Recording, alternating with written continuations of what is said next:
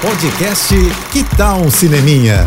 Dicas e curiosidades sobre o que está rolando nas telonas, com Renata Boldrini. E aí, galera off carnaval e fã de filme de heróis, sabe que tem programa garantido no fim de semana, né?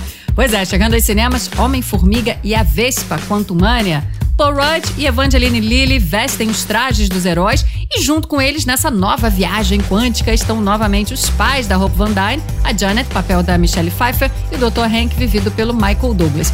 E ainda a agora filhinha adolescente do Scott Lang, né? Cassie, vivida pela fofíssima Catherine Newton.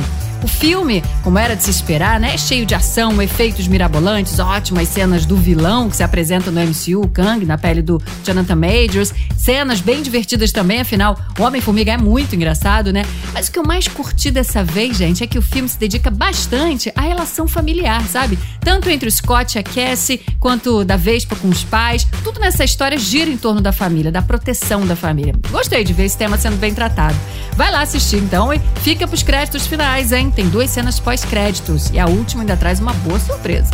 É isso. Se quiser mais dicas ou falar comigo, me segue no Instagram, arroba Renata Boldrini. Tô indo, mas eu volto.